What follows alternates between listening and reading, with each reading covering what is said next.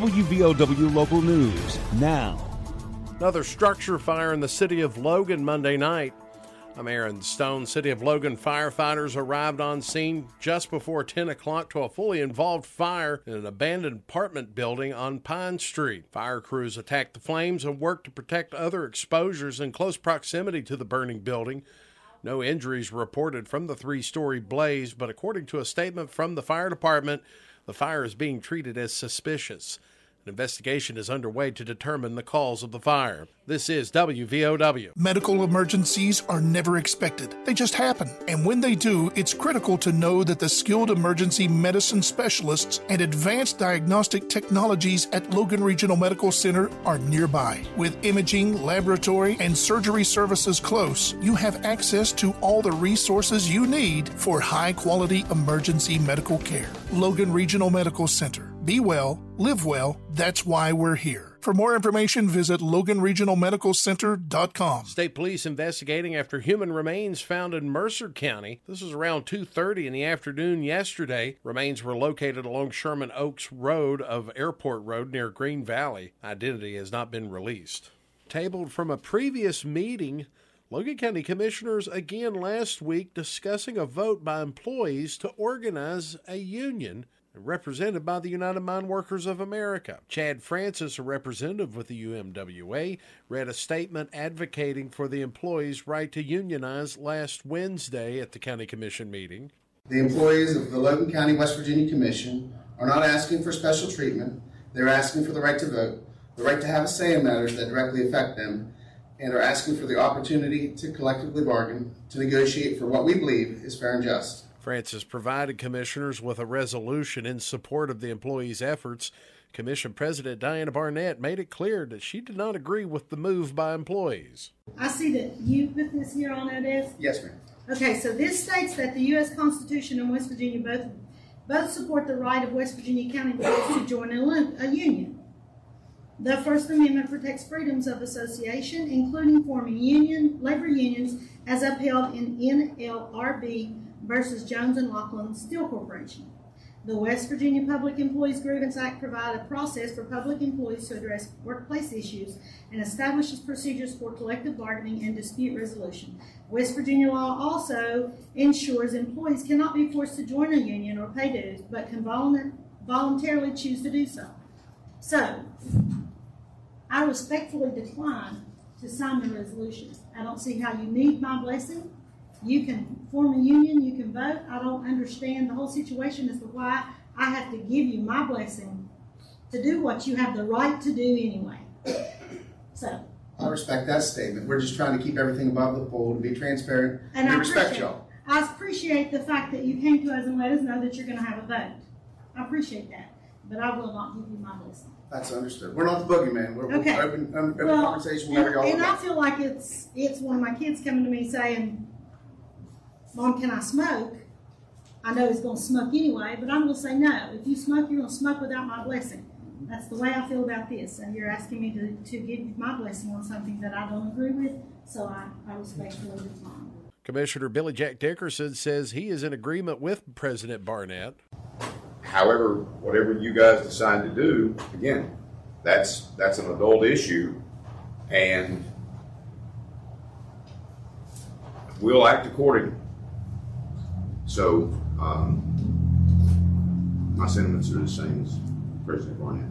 During Commissioner Godby's time to discuss the matter, he relayed a conversation with the Commission's counsel, County Prosecutor David Wandling. And he said that you did not have to have our blessing to vote. I'm for whatever you want to do as far as voting. You can vote however you want. But I don't think me signing my name is going to have an effect upon it. So you have my blessing, whatever you want to do.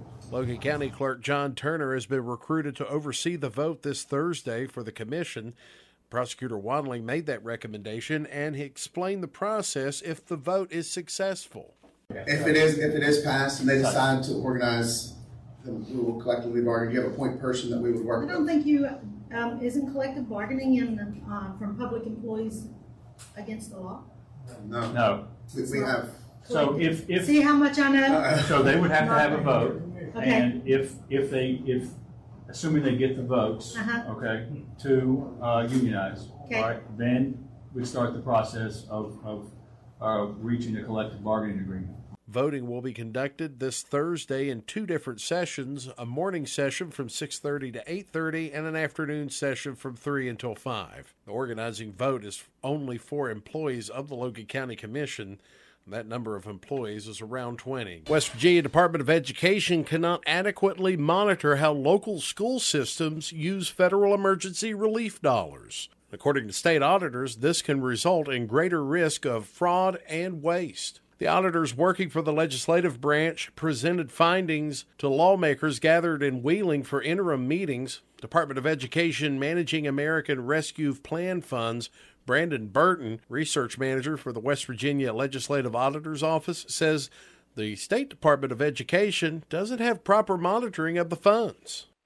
Local school districts may have been in the practice of improper purchasing procedures prior to the COVID-19 pandemic, due to a lack of monitoring. Some specific cases about loose oversight of federal relief funding have already been in the news. That includes a federal investigation actively underway over the misspending of federal pandemic relief dollars in Upshur County. Over the summer, the State Board of Education voted to take over that school system there. State Board also took over Logan County schools. This was last year due to the issue of noncompliance, including a lack of oversight with spending. Logan's situation was referenced in the latest findings, with auditors noting that a single person had been assigned to monitor the full extent of the county's pandemic relief spending. Starting in March of 2020, the State Department of Education received more than $1.2 billion in federal relief funds for elementary and secondary schools. Most of that was distributed to local school systems to support areas affected by COVID-19. When the Office of Federal Programs monitors reviewed almost every county in the state, 37 counties were deemed non-compliant for improper purchasing procedures using funds for unallowable activities and exceeding indirect cost rates. After that revelation, state auditors reported no risk assessment was performed by the state education department to determine if more staff should be hired to maintain adequate oversight. Melanie Perkey, a research manager for the West Virginia Legislative Auditor's Office, says what they did wrong for the second round of funds. The monitoring, but there again, they did not start spending that money until they were into the FY22 fiscal year, which means we didn't monitor that money until FY22 closed. So, the monitoring doesn't occur until the fiscal year ends, which means you don't catch it as it's happening. Get local news on demand at WVOWradio.com and on your smart device. This is WVOW. Here's the Coalfields forecast from the Storm Tracker 13 Weather Center. I'm Storm Tracker 13 Chief Meteorologist Spencer Adkins. Today, it's not bad. It's a little bit cooler, though. It's not terrible. 58 degrees, pretty close to normal. It actually gets above normal Wednesday. We'll start off at 34. We'll end up at 67. Thursday, how about 70? Then the party's over for dry days. Rain on Friday, but we need rain. 62, 50s, and dry for the weekend. At 13 News Chief Meteorologist Spencer Adkins. Listen throughout the day or click on tristateupdate.com for more weather information from the Storm Tracker 13 Weather Center. The Coalfields start the day with the morning news. Loreen Hines describes what's being done to get the blaze more under control. Crews are working on reinforcing fire line, and they're doing something called a confine and contain fire suppression strategy to box that area in. The fire has grown to just under 2,000 acres and is more than 60% contained. The morning news, weekdays, starting at 6 a.m. on WVOW.